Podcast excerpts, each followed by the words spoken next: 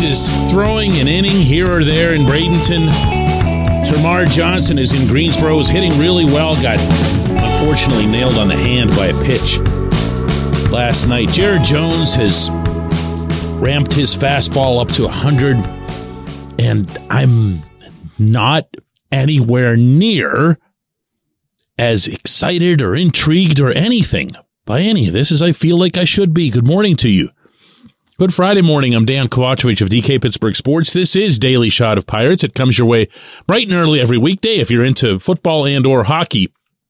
I also offer daily shots of Steelers and Penguins where you found this. Too many backward steps. My friends, too many.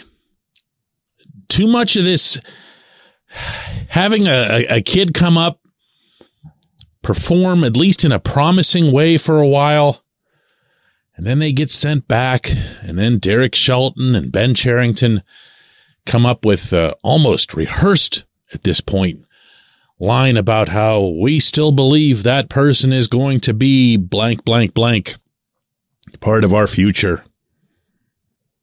It's happened. Man, I was about to cite this season or last season. How about just in the past month? Watching Quinn Priester, Nick Gonzalez, before them, Luis Ortiz, Roansy Contreras, Rodolfo Castro, now with another organization, hopefully in a better place, meaning for him. Cherington has a line that he'll use with you, standard fare, and he's completely accurate every single time he says it. And that's that progress isn't linear. That might sound a little too Ivy schoolish for some, but it's true. It's true. You very, very seldom see uh, across the world of professional sports, but especially not in one that's as angst filled as baseball, a player come up and just keep right on getting better and better and better and better without a hiccup along the way. The greatest of the great have had those. And that's not something that the pirates are ever going to be able to change because if they could, they'd be magic workers. They'd be multi World Series champions over the next decade or so. They're not any of those things. But then they don't need to be that.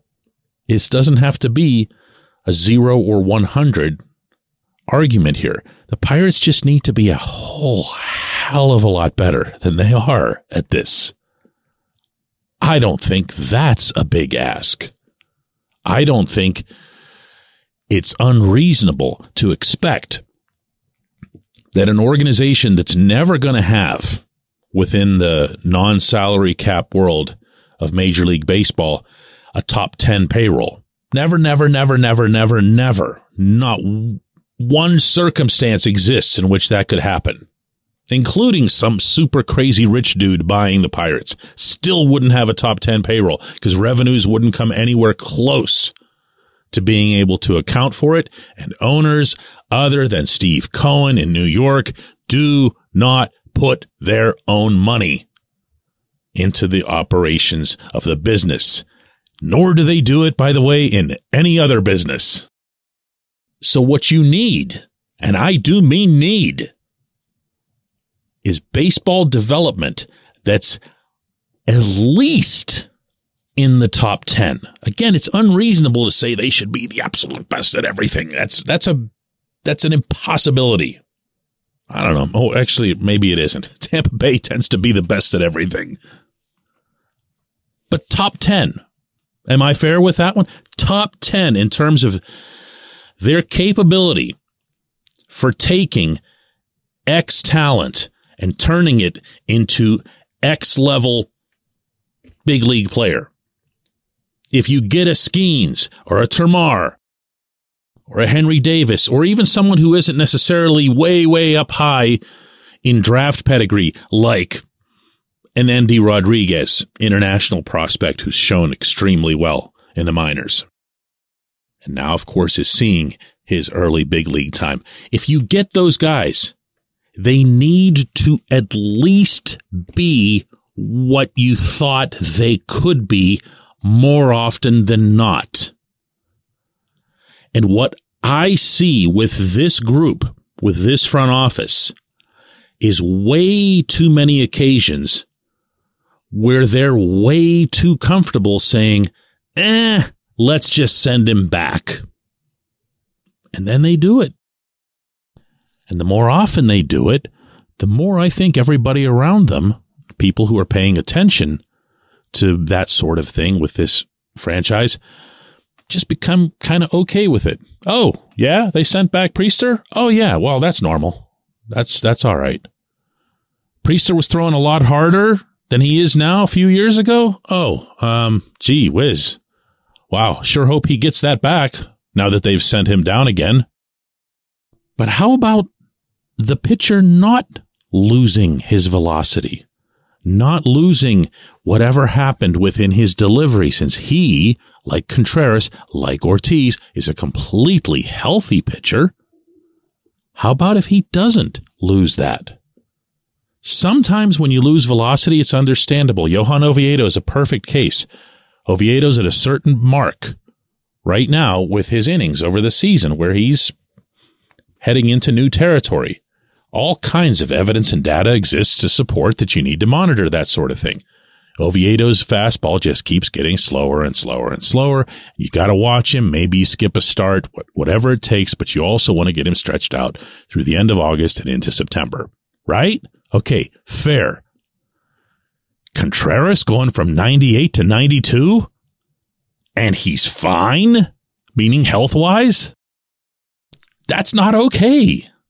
That's not one of those where you say, yeah, we'll just send him back down. We'll, we'll let him work his way out of it down there. Priester was never up at the 98 range, but Priester was a mid 90s guy. He's done that at different points in his career. Now he's afraid to even throw his fastball. Just puts nothing but junk up there. And that's been the case since the spring. I reported that from Sarasota way back in February. So yeah, I, I feel like I have a right to look at Skenes and think well, it's just a matter of time. He's throwing 100, 102, whatever it was at LSU. He comes into the Pittsburgh system. Who knows what he'll be doing? in a year or two under this developmental slash instructional staff. When we come back, J1Q. This portion of Daily Shot of Pirates is brought to you by our friends at North Shore Tavern, that's directly across Federal Street from PNC Park. It's home of Steak on a Stone, an eating experience, underscoring the word experience. The steak is brought to you partially cooked on an 800 degree stone, and you do the rest. It's a ton of fun, it's a great meal, and it's a baseball atmosphere like no other in Pittsburgh. North Shore Tavern, right across Federal Street from PNC Park. Your front door, your car, your bike, your computer, your gun.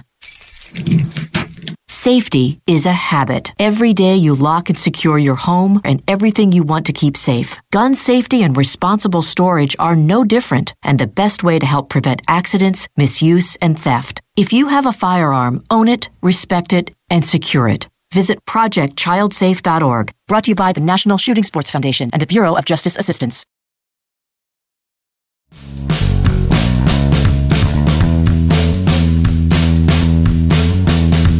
Today's J1Q comes from JB, who says, DK, you've mentioned the incompetent hitting coach. The manager was a hitting coach too once, right?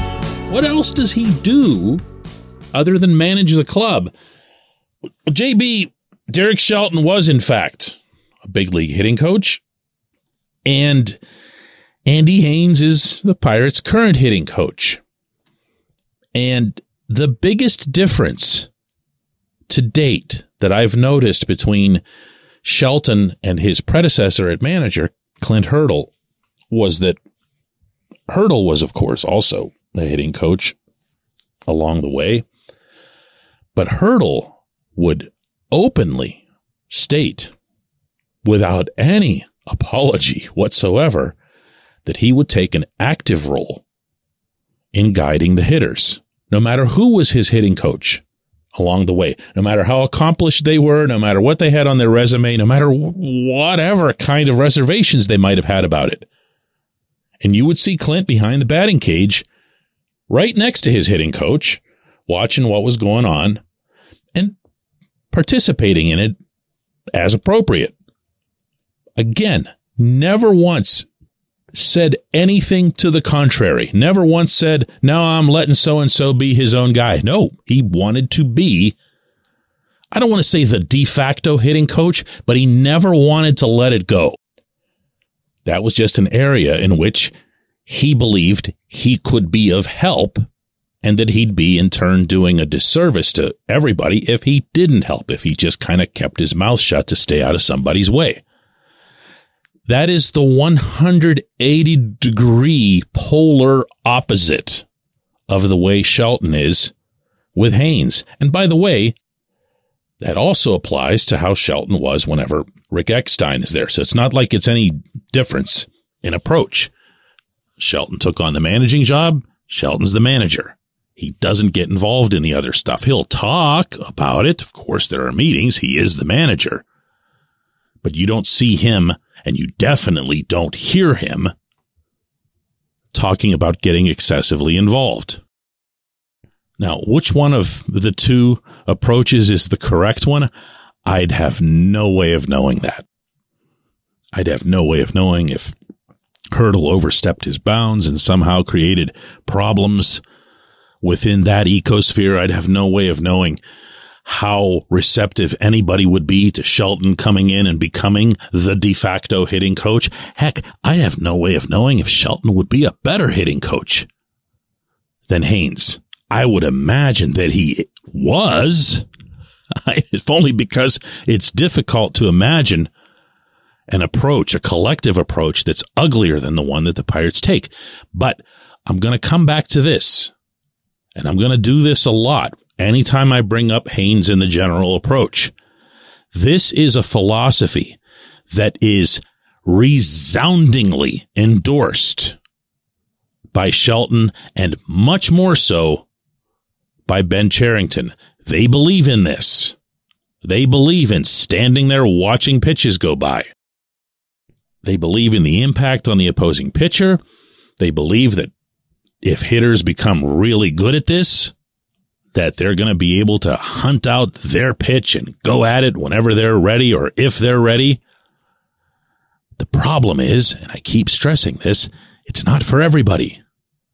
And when you impose it in particular on younger players, you are flying directly in the face of what you said whenever you were hired, meaning Cherington that this was going to be a player centric culture, that there was never going to be a one size fits all application for any walk of development life. I appreciate the question. I appreciate everyone listening to Daily Shot of Pirates. We'll do another one of these on Monday.